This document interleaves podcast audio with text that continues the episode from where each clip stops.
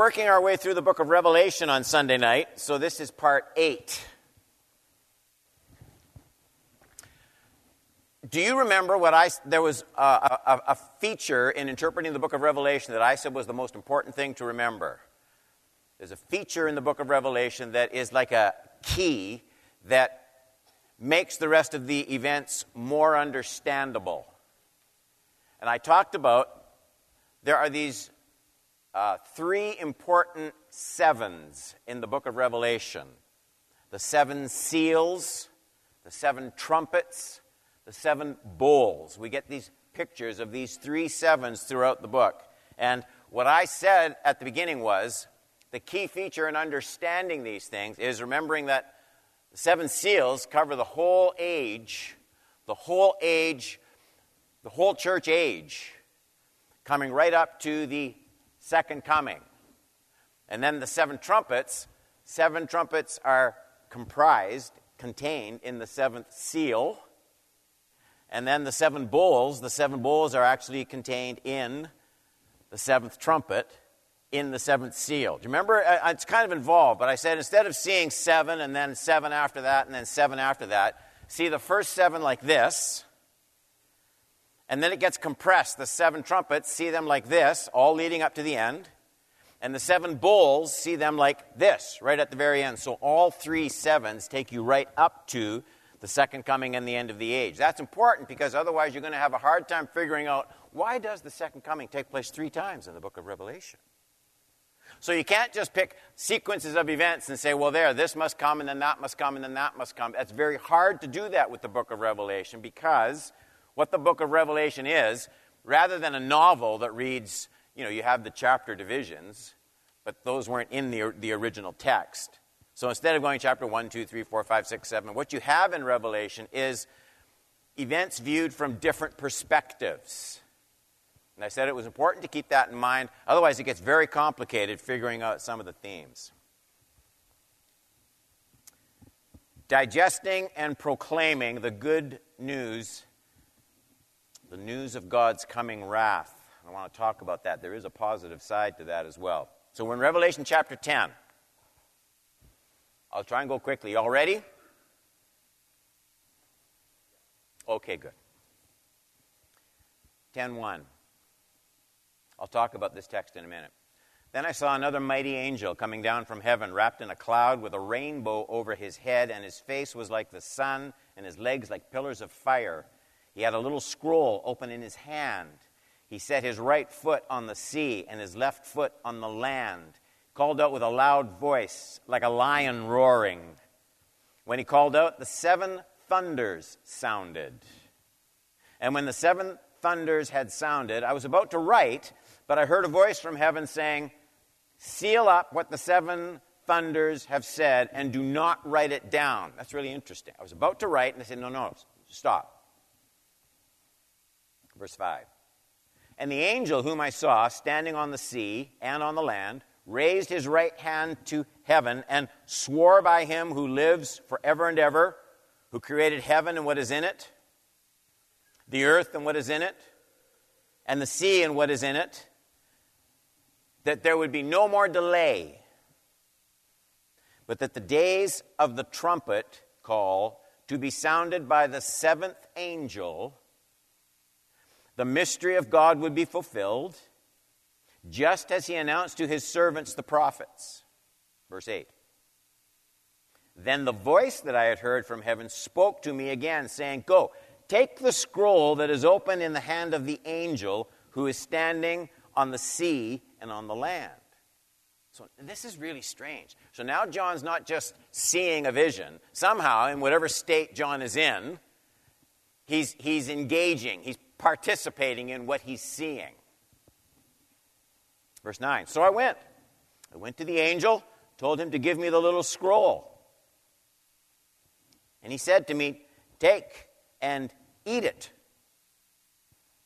It will make your stomach bitter, but in your mouth it will be sweet as honey. And I took the little scroll from the hand of the angel and I ate it. It was sweet as honey in my mouth. But when I had eaten it, my stomach was made bitter. And I was told, You must again prophesy about many peoples and nations and languages and kings. Let's do a little quick kind of a recap, okay? We are right at the point between the sounding of the sixth and seventh trumpets. So remember, first there were the seven seals. The opening of the seals unfolds the course of this whole age, right up to and including the second coming of Jesus. And we looked at this the span, the events of the seven seals, that whole history of this age, it, it's very comparable to the words of Jesus in Matthew chapter 24, where he talks about all these things happening, but the end is not yet. These are just the birth pangs, he said. Then we came to near the end of the seals, between the sixth and the seventh seal. Remember, John's given these two visions.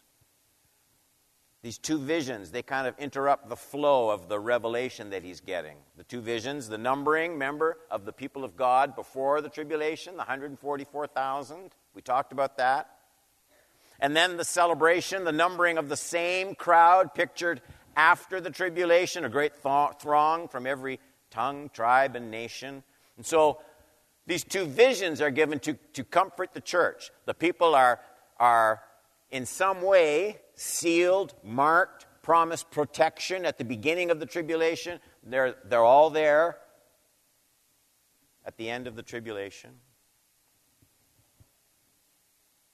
And then the seventh seal. And that contains the blowing of the seven trumpets. So each of the sevens, remember, brings you right up. Seals, trumpets, bowls brings us right up to the very end of the age as these events pile up in speed, in intensity. The wrath of God being poured out at the very end of the tribulation, not the whole tribulation. Okay, so now here's where we are. We're reaching the end of the sounding of the seven trumpets in our study. Six have sounded, and you'd think, well, here's the seventh. But it doesn't work that way. In the same way that between the sixth and the seventh seal, there's that pause and those two visions, the 144,000, the great group from every tribe, nation, and language, those comforting visions, they come between the sixth and the seventh seal. And in the very same way, it's a pattern between the sixth and the seventh trumpets, there's this pause.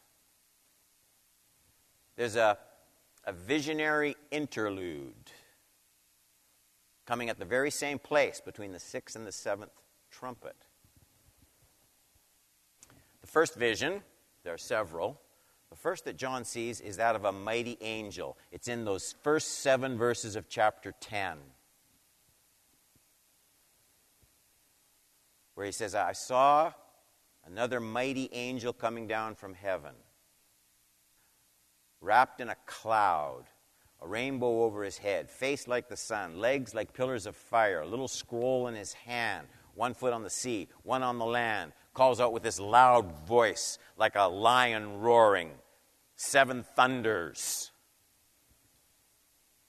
And then the angel comes and invites, invites him to come. There's some wonderful truths in these verses, and I just want to take a minute try and pull out some of them.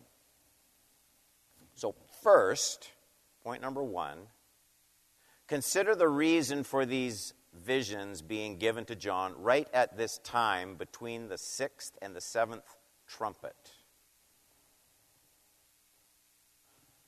There's a reason. There's a reason for these interlude visions being given to John, and it's one that should, like, I think, close to our hearts. John was in exile for a very specific reason. Do you remember what the reason was why he's in exile? We studied it in chapter 1, verse 9. I, John, your brother and partner in the tribulation and the kingdom and the patient endurance that are in Jesus, I was on the island called Patmos on account of the Word of God and the testimony of Jesus. That's why he's there. So here's what, here's what John has discovered. He's discovered it's a, it's a risky thing to give testimony to Jesus. It's a blessing to receive Jesus. But it's always risky to proclaim Jesus. This was true in John's time. Think about it. Jesus, Jesus talked to the religious leaders, and Jesus said that they killed most of the Old Testament prophets. That's what Jesus said. They beheaded John the Baptist. They crucified Jesus. All but one, probably, of the 12 apostles, all but one were executed. And John, probably the last surviving apostle, he's on the island of Patmos because of his apostolic work and proclamation. It's, it's a risky thing to bear testimony to Jesus. And if you take time to look carefully over the portions of Revelation that we've already studied, you'll find in these letters, remember, to the churches that we looked at, you'll find the same repeated reference, the same repeated warning about, about staying faithful as witnesses to Jesus Christ. The church at Smyrna, Revelation 2:10. Do not fear what you are about to suffer. Behold, the devil is about to throw some of you into prison. Isn't that an interesting way to put it? That you may be tested. For 10 days you will have tribulation. Be faithful unto death. Be faithful unto death, I will give you the crown of life. They're going to pay a high price for being faithful to Jesus. And then to Pergamum in chapter 213. Antipas, that, that leader who was so anti gospel and anti Christ. And so the church at Pergamum gets this message in 213 I know where you dwell, where Satan's throne is.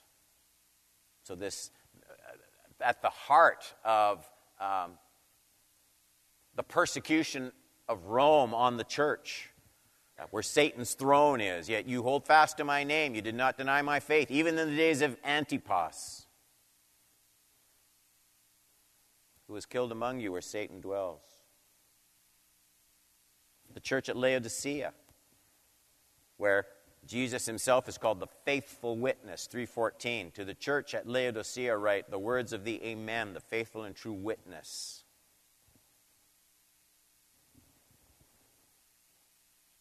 Here's what else we know we know as we continue through the book of Revelation. So John gets this vision right before the seventh trumpet sounds. And, and there's, there's this message from the angel to him. And as you work your way through the book of Revelation, you realize that persecution for bearing Christian witness is not going to lighten up. It, it's going to get worse as the end of the age draws near. Revelation 17:6 and I saw the woman drunk with the blood of the saints the blood of the martyrs of Jesus. And when I saw her I, I marveled greatly. Just just think about poor John. He gets this vision. He's looking and he sees this great harlot in the old King James. This, this representation, it's not a literal one woman, but this representation of this world's system organized against Christ and his church and those that bear witness to Christ. And like every other living thing, she needs food. And in this, in this vision, she's actually, it says, full and drunk with the blood of the saints, the faithful witnesses of, of Jesus. Here's what I'm getting at. All of this background to say this that these will not be easy days to stay faithful to Jesus Christ. You'll be okay, don't worry about that. Not easy days to stay faithful to Jesus Christ. Remember, Christians are going to be forced, we saw in earlier studies, to, to declare themselves.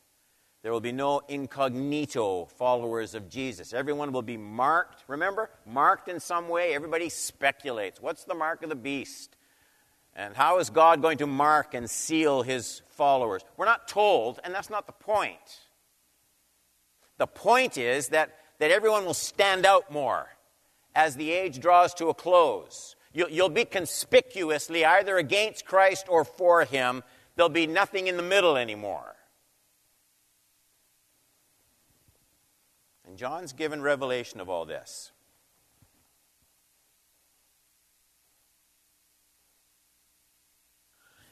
He's going to be shown more events to come. He's going to be shown soon the seven bowls of the wrath of God.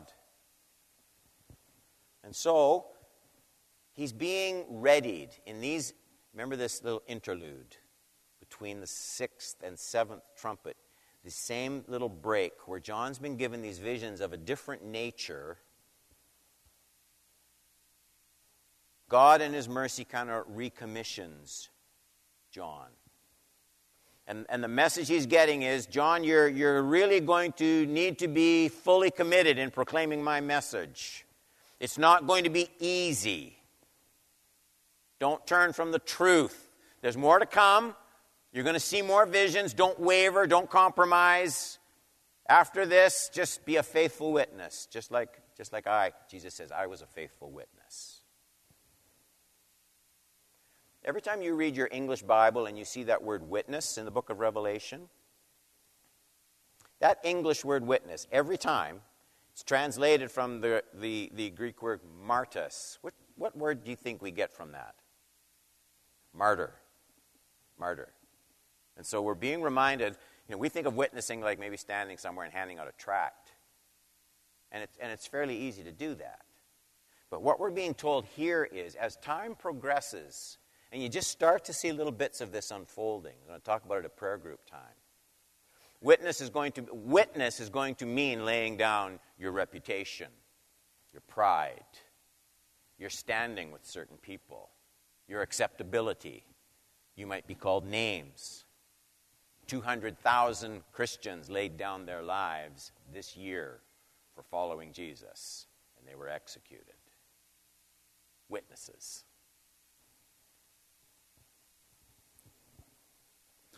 Point number two. The vision of this angel fits with the nature of John's assignment.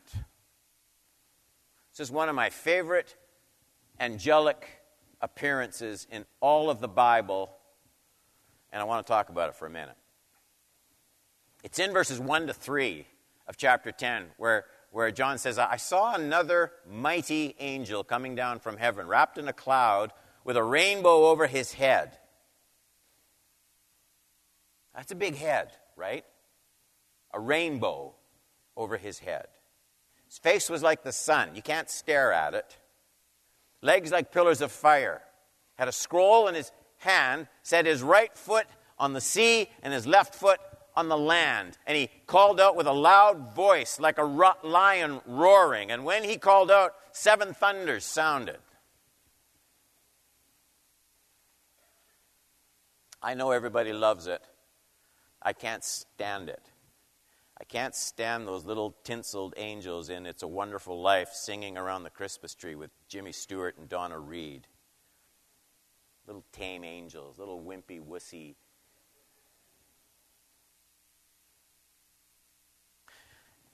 This, you see, this is no tame angel. This is a real, vast, full blooded, smoke from the nostrils, lion roaring, ocean striding angel. It's an angel. Why? Why does he get this picture? I mean, angels don't always appear like this in Scripture. Well, think about all that John is facing, with all the message he's called to proclaim. This, I think, this is the kind of angel John needed to see. It's the kind we need to see. We, we desperately need a much mightier picture of the power of, of heaven. I've told you the story. I know I've told you the story. Early in our marriage, when we got these little Christmas decorations given to us, and they're these little cherubs, these little like babies in diapers with wings on their back. And we put them up on our Christmas tree. And I despise those wimpy little things. And that one evening, after Renee had been out at the church and I was left home alone, we were just having a coffee there in our little living room, and, and she began to stare at those little angels, and she grew real quiet, and a look came over her face that I've actually seen only a couple times since. And she went over and, and took those little cherubs off the tree like you'd hold a wounded sparrow in your hand. And to this day, no one knows what happened. But somehow, all those chubby little things had their wings broken off the back. It's just one of the mysteries of our marriage.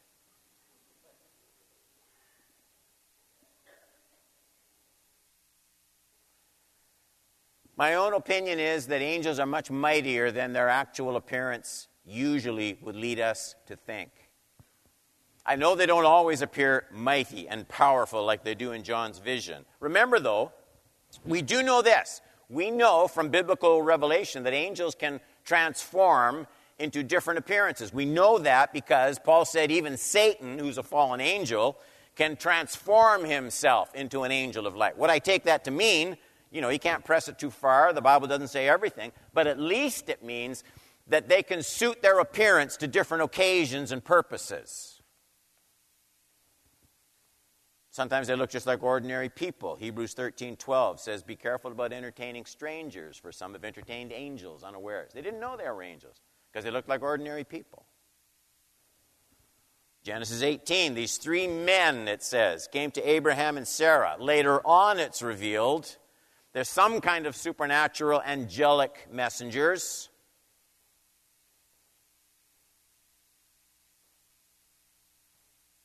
Mark 16 says the disciples ran to the tomb of Jesus, was mistaken for an ordinary man. I think that suits, again, the, the appearance of the angel suits the purpose. I mean, who, who would have hung around at the tomb long enough to get the explanation from the angel if the angel looked like this revelation from this angel from Revelation 10? They would have just ran. So I think in their actual heavenly state, angels are much more powerful and majestic than we imagine them. So, John's massive angel, he isn't there to entertain. He's, he's there to encourage, he's there to fortify the heart of this trembling, faithful witness, John, that in spite of all these hellish times, remember the demonic locust creatures we looked at last Sunday and the Sunday before, the 200 million horse like creatures, the turning of water into blood. So, in spite of all these things, John needs to know that God is still in control that he'll bring his church through with power and faithfulness. Chubby little cherubs aren't going to get the job done.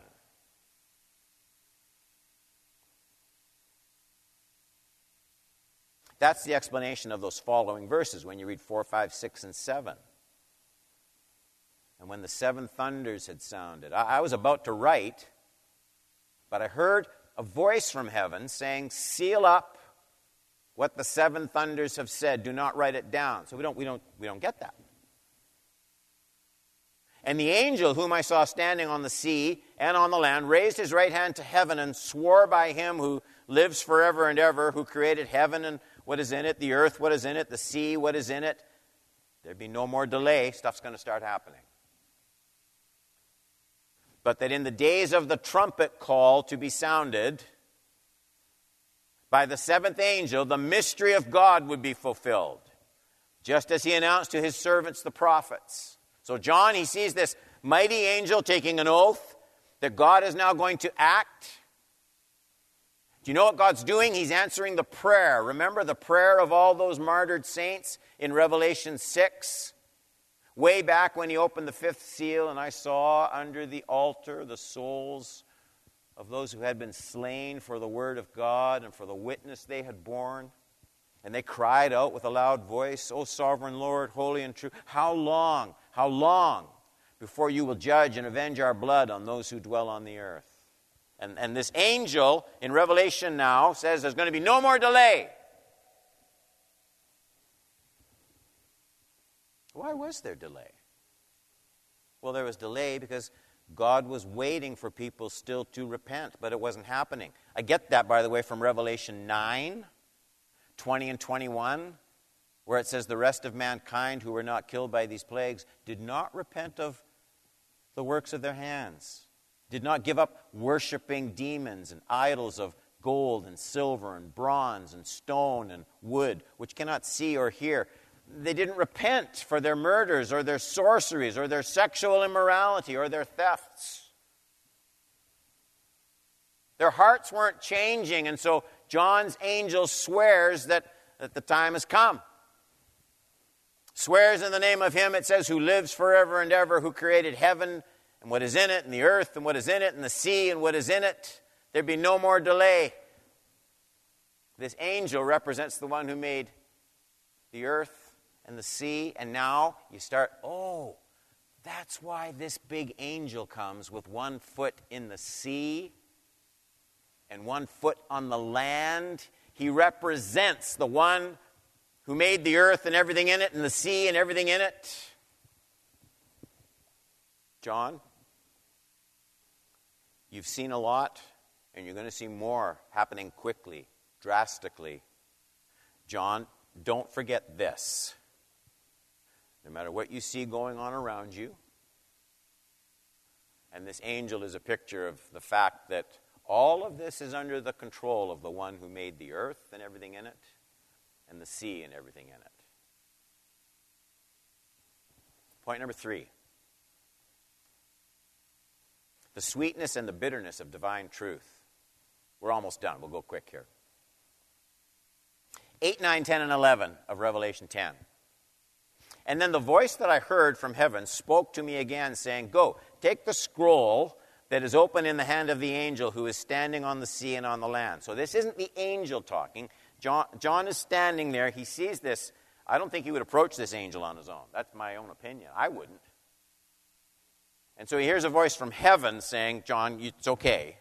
You can, you can approach this angel. Go, go take the scroll that's in the angel's hand.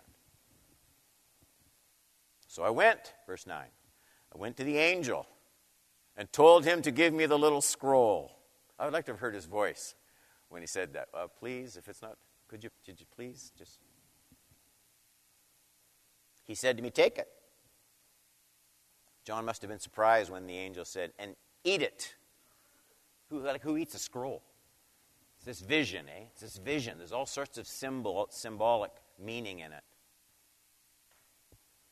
It will make your stomach bitter, but in your mouth it will be sweet as honey.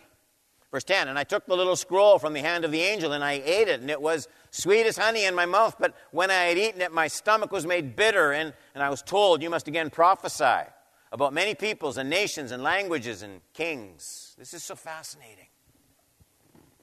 So John now becomes involved in the vision that he's observing. He's, he's a participant, he's active in it. And he's told to take the, the little book, the little scroll from the angel's hand, and he's supposed to eat it. And it was going to be sweet in the mouth, but then bitter in the stomach, verses 9 and 10.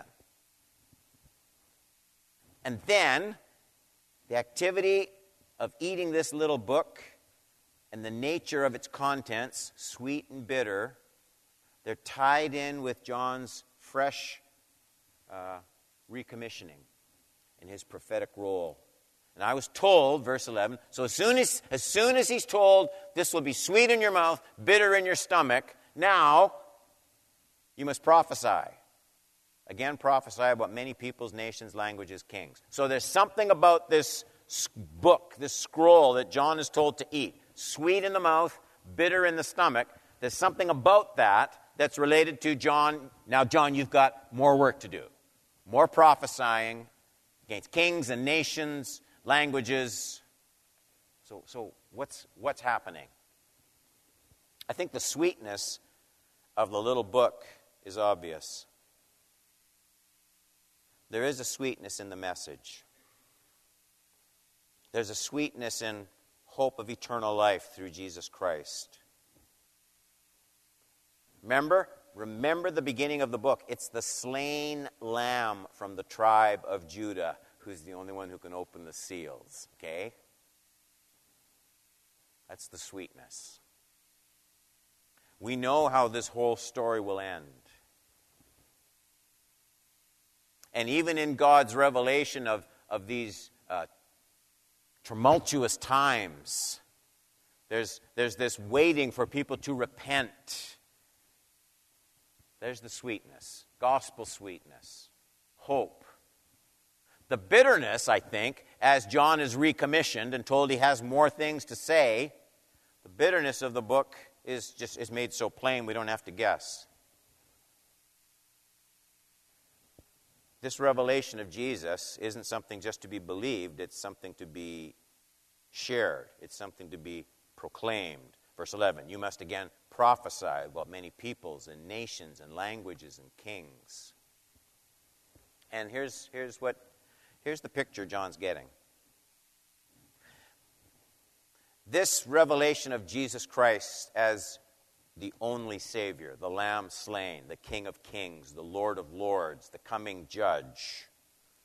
This is not going to sit well with kings and nations and peoples. There are all sorts of nations today where if you got off a plane, went downtown, and started talking about Jesus Christ as King of kings and Lord of lords and the only Redeemer, you will be imprisoned or you will be executed all sorts of places in the world today.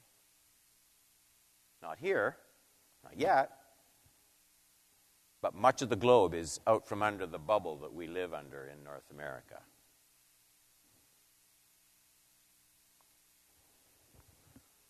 This is, this is what John was told was going to happen.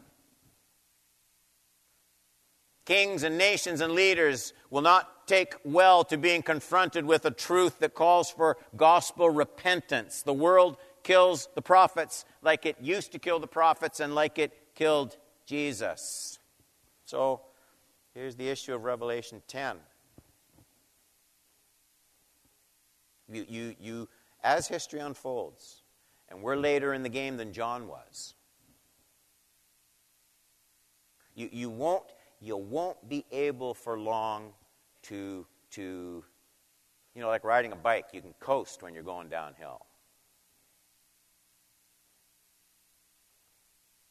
You, you, are, are you here tonight because your parents made you come? Are you here because it's nice to go out with friends after church? Are you here because you know you come to this church because maybe something good will rub off on your children, or you like the music, or you like this or that? Sooner or later, sooner or later, this is John's message. You have to come to face the, the bitterness of living out the whole Word of God in this fallen world.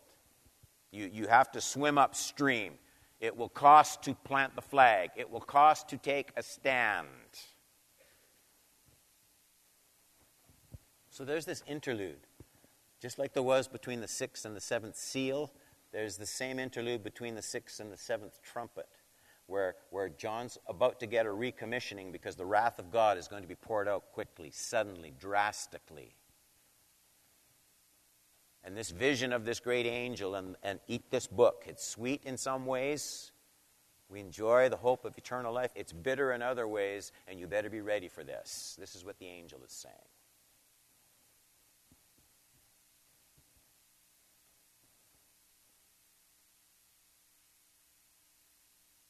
It is striking to me the way the book of Revelation repeatedly reveals this is just one reference. There are about six. That even, even the ungodly, as, as they see these things happening, how, how could you ignore events like these happening? And the rest did, did not repent of their works of their hands, Revelation 9:20. They didn't give up worshiping demons, idols of gold and silver and bronze didn't repent of their sorceries, their murders, their sexual immorality. And what, what, what we're seeing here is stubbornness of heart is far more dangerous to the Christian than the tribulation. The real danger isn't the events of the tribulation, the wrath of God. The real danger is not being willing to repent getting to a place where, where you're, you're uh, not alert to the lateness of the times, not alert to the reality of events. Next week, we'll continue with as things escalate and the wrath of God is poured out in the seven bowls.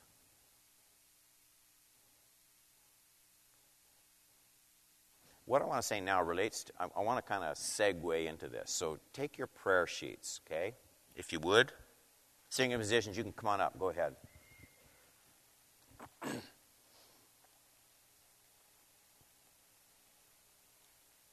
we pray about a lot of things, and there's that list, and I hope that we'll get inside there and you can cover some of those requests and, and, and pray about them. I think, in view of the kind of study that we've had tonight, and in view of the, the commandment in Scripture over and over again, that first of all, first of all, prayer be made for kings and those in authority that we may lead peaceable, quiet lives, and, and a furtherance of the gospel you don't have to look far to see the kind of uh, cultural hardness of heart where, where uh, basic standards of morality. The, the danger of praying about these things is people start to think you're just a one trick pony and this is all you care about, and that's not the case. But, but certain sins manifest what's going on in a culture's heart. I think of things like abortion. I think of things like same sex marriage. And if you think I'm saying these are worse sins than any other sins, you're, you're not hearing me. I'm not saying they're worse sins. I'm saying, I'm saying they are particularly revealing sins of the way a culture can just say, I, I, I know what has always been the case about, about life and about God's creation of male and female and marriage and fooey on all that. We're rewriting the rules. That, that kind of attitude makes it hard for the Christian church to proclaim the message of the gospel, which is so sweet in our mouths, but we're going to find increasingly that kind of culture is going to make it a very bitter thing to proclaim Christ as Lord of all. It's going to hurt to proclaim Jesus when a culture gets that dark. Did I make that clear? That, that's what I'm saying. It affects us and our witness. I thought about that when I was thinking through this study. We need to, we need to pray in our prayer groups. You know, yeah, let, let's do pray for, for our government and our leaders. Thankful for their strengths. Pray for their sins and their weaknesses. Pray about those two issues in a particular way. But make sure you pray for the church. God, it's going to get harder and harder for us to be faithful. Help us not to overestimate our strength. Help us to seek your face and rely on you. And, and make us faithful followers of Jesus no matter what. I hope that's in every prayer group tonight. Make us faithful followers of Jesus no matter what.